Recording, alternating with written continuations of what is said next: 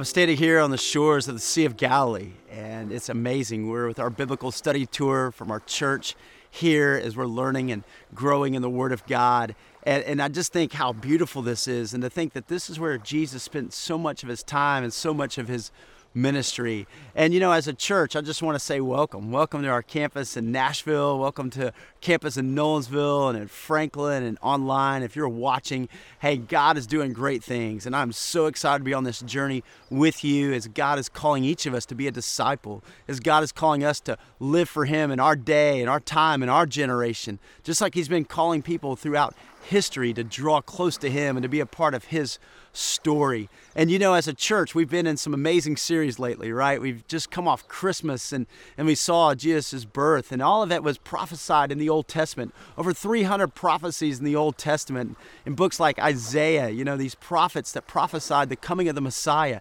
And all 300 plus prophecies are fulfilled in Jesus Christ.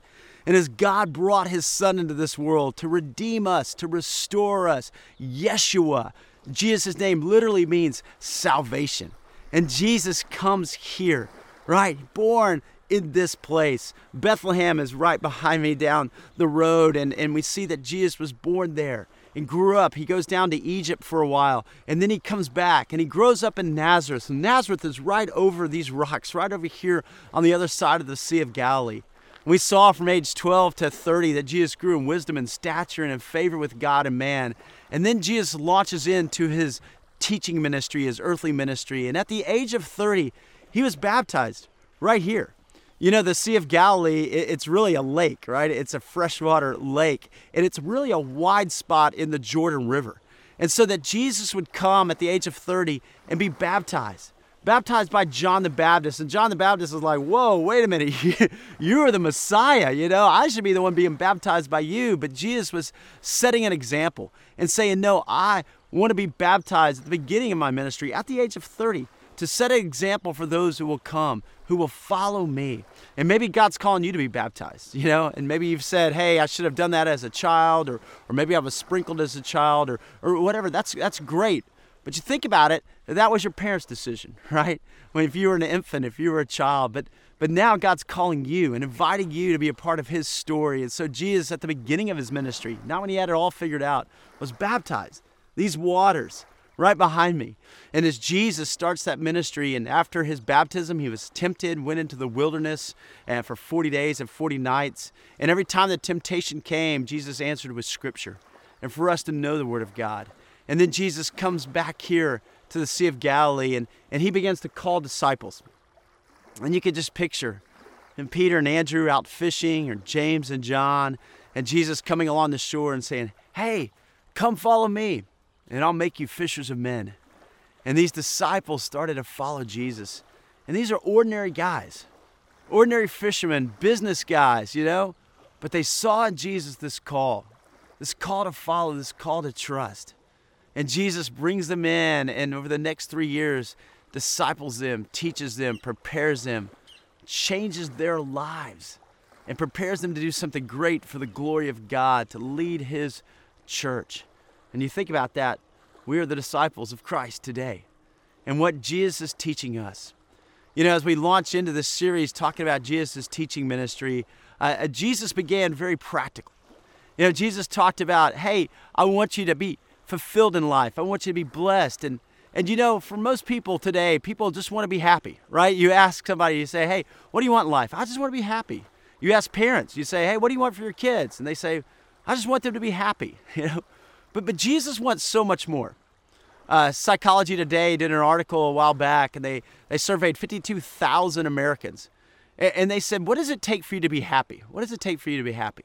And think about that question.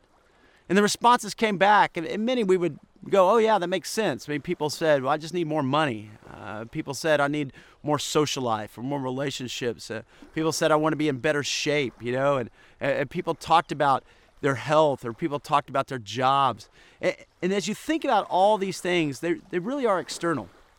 And so much of the time, we think about happiness coming from the external. We, we try to say, hey, when and then, right?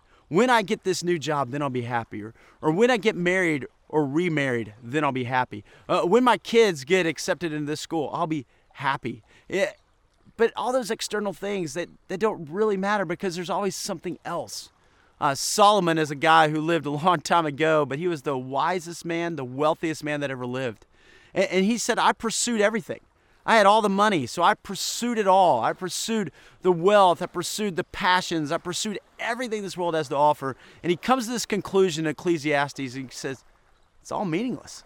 It's just meaningless, a chasing after the wind. And when Jesus will come along and say, Hey, it's not about the external, it's about the internal. it's not about the external, it's about the internal. And I want more for you.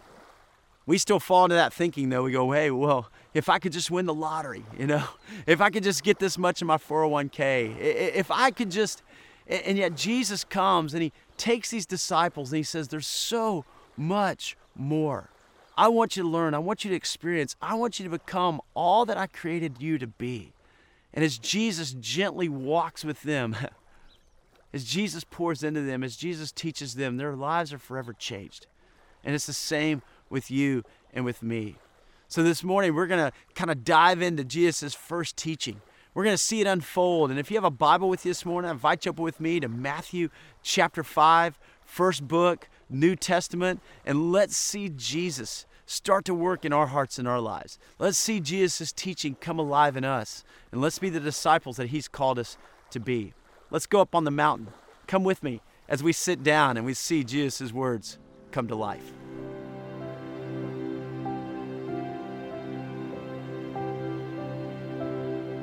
So if you have your Bible, look there in Matthew chapter 5, and, and it says, Now Jesus saw the crowds. He went up on a mountainside and sat down. and so here we are on the mountainside, Sea of Galilee, right there in the back. And we don't know if this was the exact place, but we know it was right around here uh, that Jesus actually came up and taught the crowds. I mean, the crowds are all around him, and so Jesus brings them up, and you can kind of picture the scene, right? It's like an amphitheater almost. There'd be people all around, sitting on rocks, sitting on the hillside, being able to listen to Jesus. And he said it sat down. Um, the rabbis, when they would teach, they would they would sit on the ground. It wasn't just to to stand up. They would sit down and begin to pour out uh, whatever their teaching was. And his disciples came to him, and notice this: he began to teach them. Right? The crowds were around, which was, was fantastic, but but Jesus was pouring into the disciples. Jesus was saying, Hey, I want to tell you about the kingdom of God. I want to tell you that it's different than the world. I want to tell you that it's set apart than the things maybe you've been taught or grown up with in religion or grown up on a secular side and the way the world operates. And so Jesus kind of gives them this outline to say, hey, this is the way the kingdom of God is.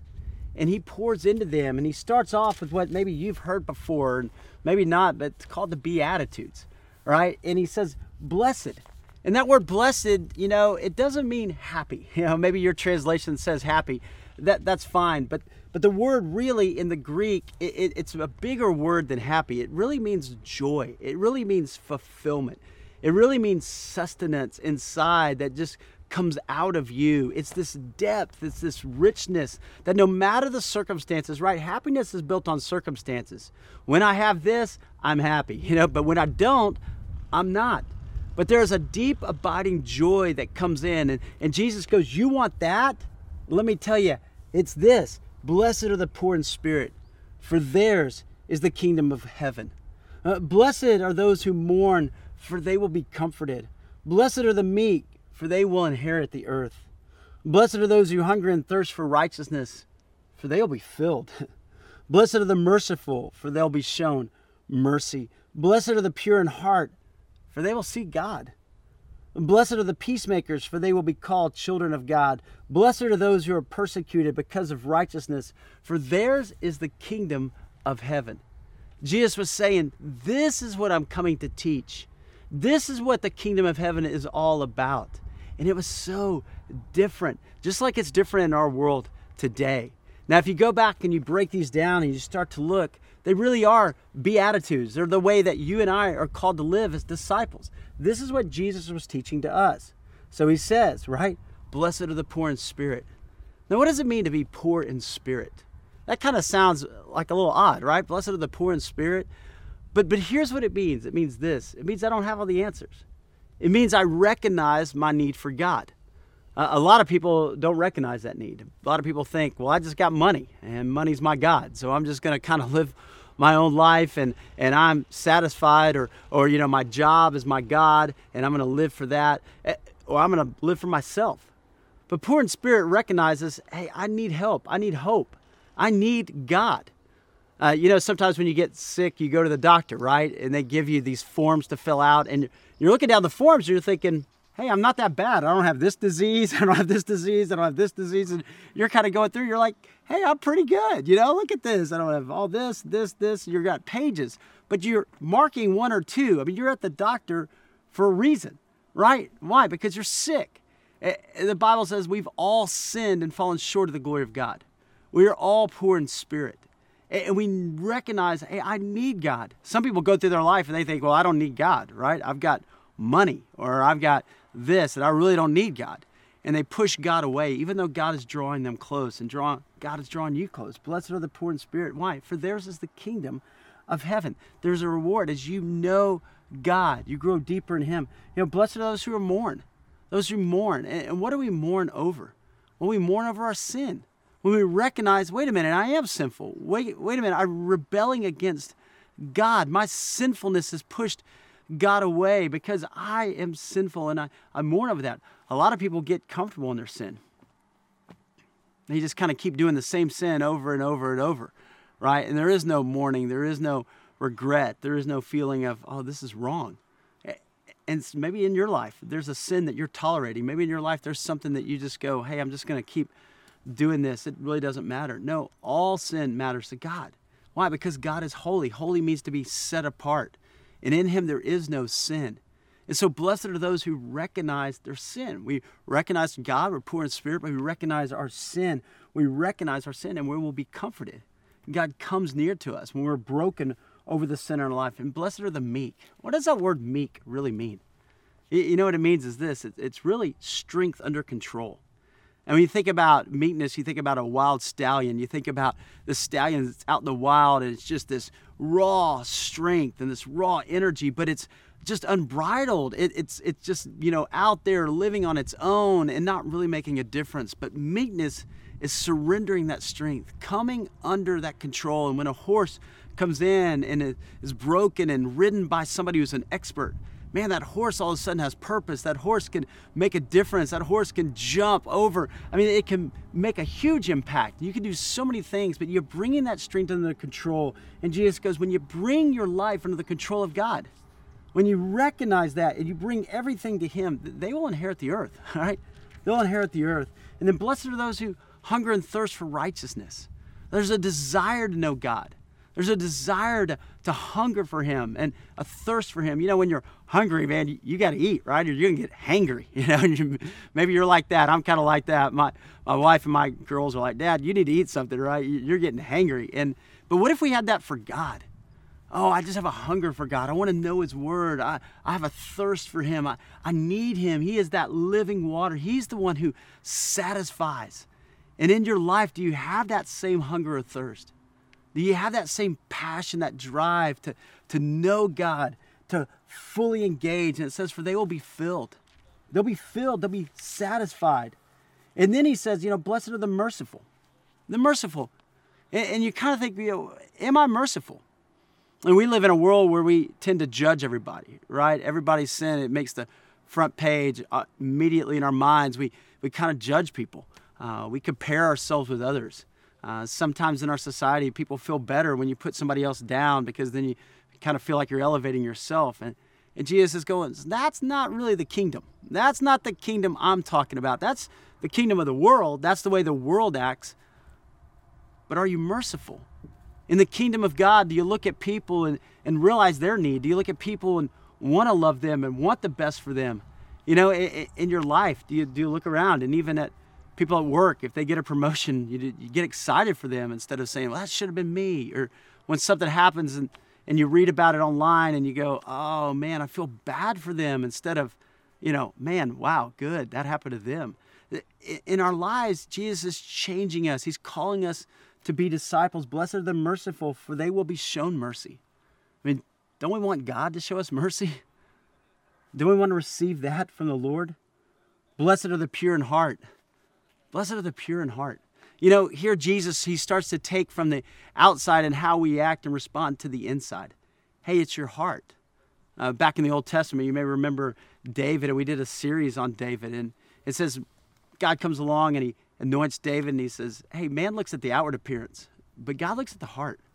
And blessed are the pure in heart, those who have the right motives, those who have the right desire. When I do something, am I doing it with the right motives? Am I doing it so that God is glorified? Am I doing it because I really care about the other person? Blessed is a pure in heart. And that's a work in progress for all of us, right? But am I growing in that area? Am I becoming in that area? Blessed are pure in heart, for they'll see God. God is pure, holy. Hey, blessed are the peacemakers. And I love that. Those who want to make peace with those around them, those who look to build relationships around them. You know, peace isn't avoidance, right? Sometimes that's what people think about peace, but but Jesus wasn't like that, you know. Jesus stepped into some hard situations. Jesus stepped in and brought truth. But Jesus was there as the Prince of Peace, to bring peace between God and man, to be a peacemaker. And we, as disciples, that's our call, is to bring peace, to point people to God, to point people to a relationship with the one who can bring peace in their hearts and their lives. Blessed is the peacemakers, for they will be called the children of God. And then finally, he says, Blessed are those who are persecuted because of righteousness. You know, we don't face a lot of persecution in our lives today. Uh, we have brothers and sisters in Christ throughout the world who do face persecution. There's believers in China this morning who are worshiping in underground churches um, because they, if they are found out, they'll go to prison.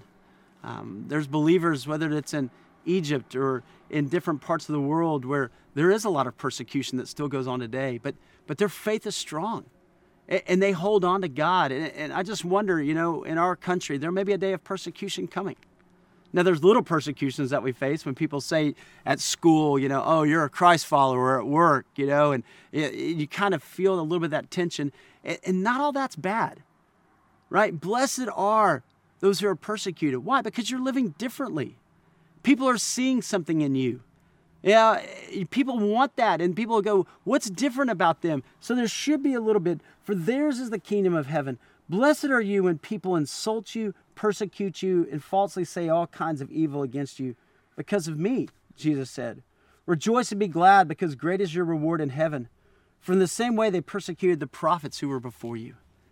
In, in the same way, there's people who lived before us who had to take a stand. There's people who lived before us who stood up for Christ and who shared Christ with others who are willing to share Christ with their family or their roommates, or, or willing to share Christ with people across the street, who are living for the glory of God, who are different in this world. And Jesus comes along to his disciples and says, Your call is to be different. And I want you to have a joy that's inside. I don't want you to live for the things of this world and just pursue money and success and power and think all that's going to satisfy. Listen, it's me and having a relationship with me. Now, if you notice this progression here, right? The poor in spirit.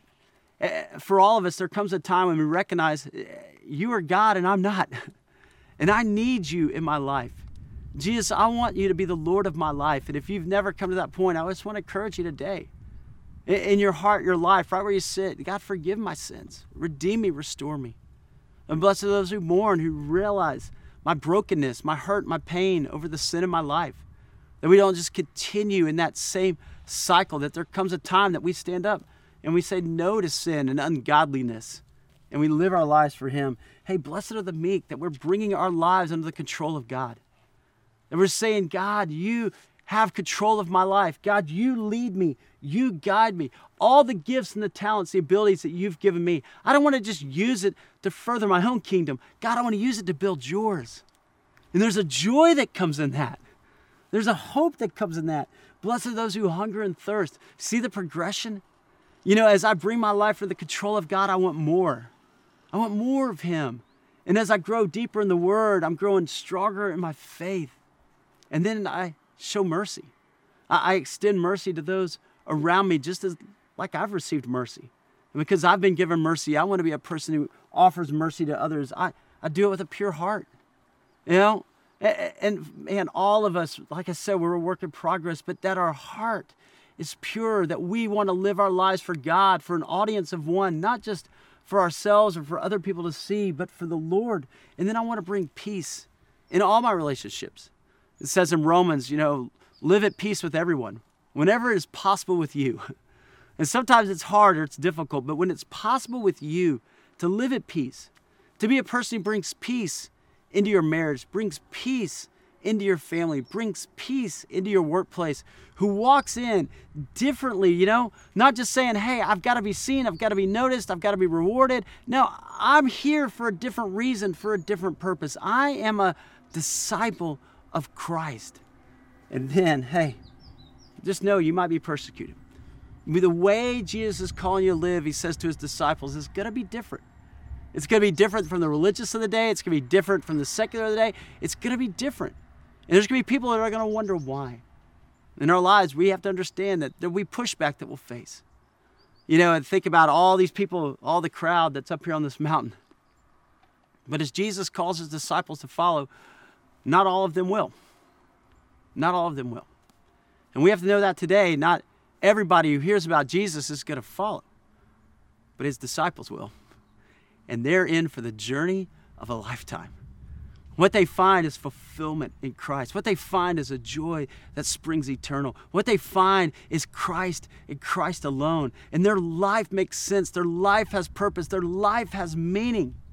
And Jesus up here on this mountainside says, Hey, come on. This is the kingdom of heaven. And I've got a plan and a purpose for you. Follow me. Follow me.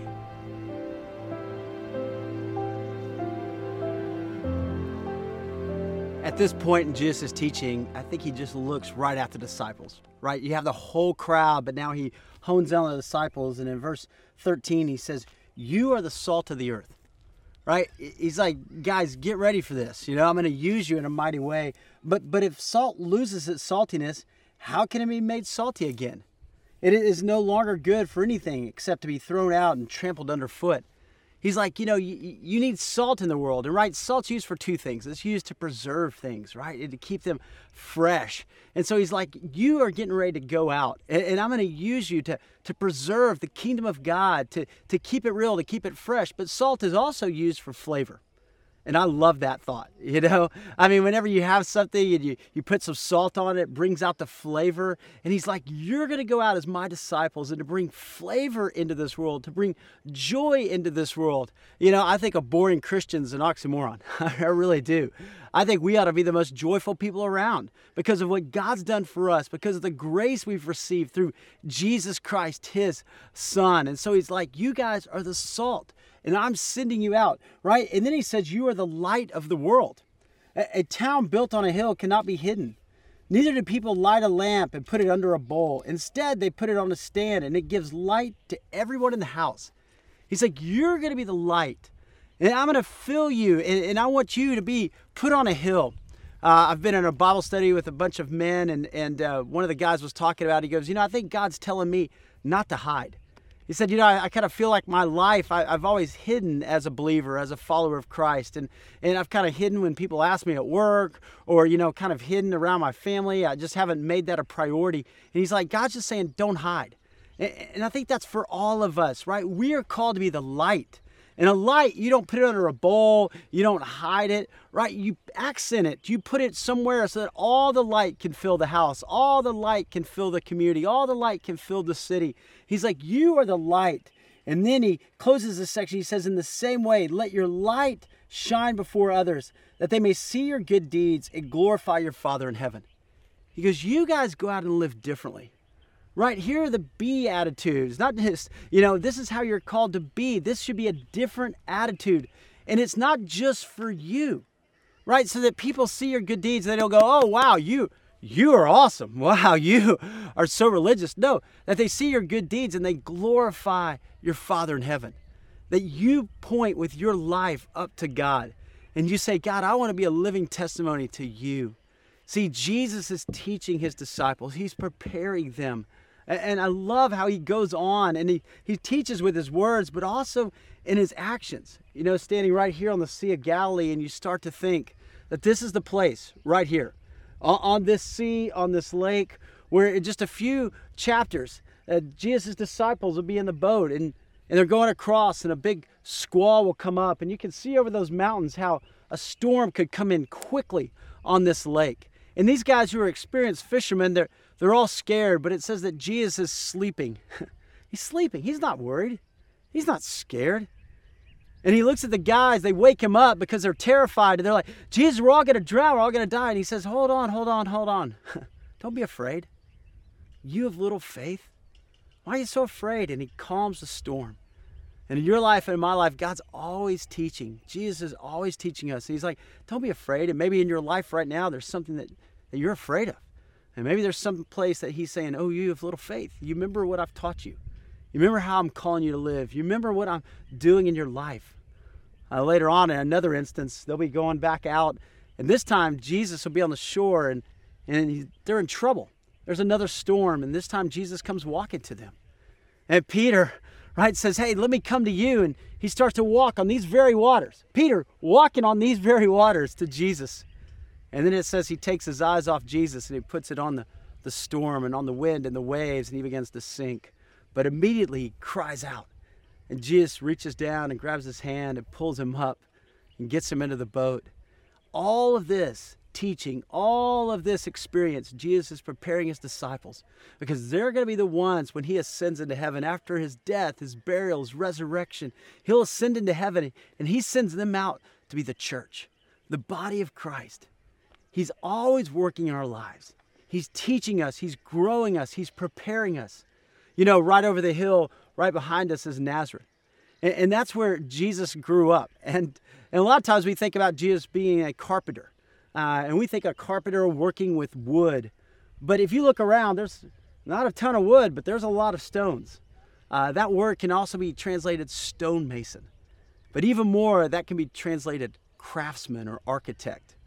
And, and, Jesus probably worked around here. There were some cities that were growing. You know, Herod's sons were building cities around here. The Romans were at work. But I think about Jesus not only being a stonemason, but Jesus being that architect and working in our lives and building us and growing us into the disciples that He called and created us to be. God's at work in your life. God's at work in you and wanting you to be a man or a woman after the heart of God, wanting you to experience joy, not just running after happiness in this world, not just trying to meet every circumstance, but wanting to experience the fullness of life and the joy of knowing Christ and the joy of following Him, that deep internal joy. And when we get in trouble, we call out, and He's always there. He's grabbing our hand, He's pulling us back in, He's drawing us close, and He's saying, I love you. And He continues to teach, He continues to call, He continues to draw. And that's the journey we're on together. So I don't know where you are today, I don't know what's going on in your life, but I know this God brought you here. And God wants to meet you in this time and in this moment. Jesus has a plan and a purpose for your life. You were created for a reason. There's still breath in your lungs for a reason. God's not finished with any of us. God's not finished with you. And He is teaching you and preparing you for great things. Will you listen to Him? Will you follow Him? Let's pray together. Father God, thank you for today. Thank you for sending your Son who died on a cross, Father, so that we could have eternal life with you. But thank you also that He wanted to teach us and prepare us and mold us and shape us to be all that you created us to be, to reach our full potential in you. And so let us be disciples today. Just as you called Peter and Andrew, James and John, all the disciples, Father, ordinary men that you used in an extraordinary way. And Father, that's what we want to be in our lives. Men and women who hear the teachings of Christ and who follow. People filled with joy and with purpose. And so anoint us today, Father, and use us today we love you and we dedicate our lives to you. In the name of Jesus, we pray. Amen.